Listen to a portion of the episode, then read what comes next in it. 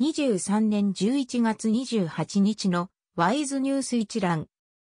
台湾の経済ニュースが音声で聞ける耳よりワイズ。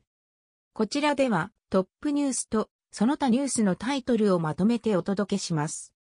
トップニュースは、本廃がインドに工場 iPhone17 の新製品導入化。本廃精密工業は27日、インド子会社が1282億インドルピー、約2300億円を投じて工場を建設すると発表した。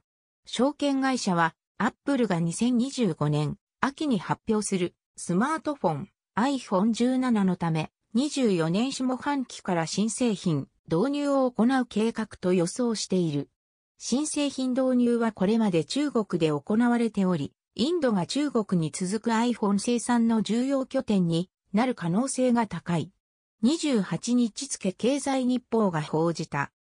その他ニュースのタイトルは、AUO とハンスターに賠償命令、LG 定期のカルテル訴訟。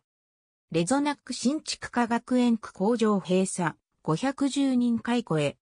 方向鋼鉄、鉄筋300元値上げ。インベンテック、傷口分析アプリ発表。B. メディカル、陽子線治療装置を台湾販売へ。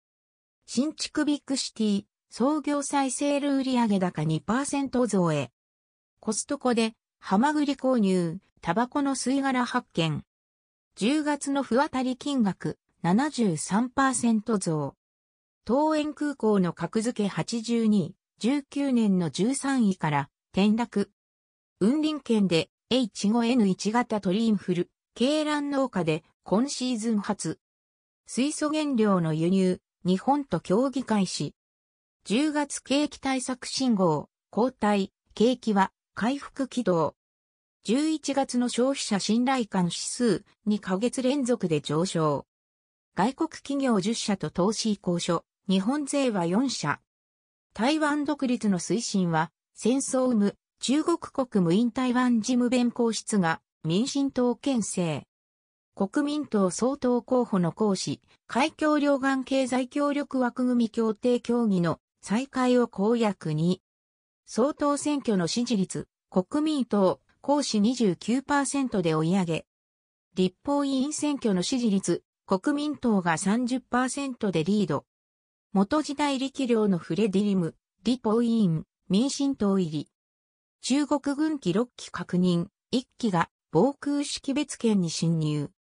薬局の数、日米より高密度。以上ニュース全文は会員入会後にお聞きいただけます。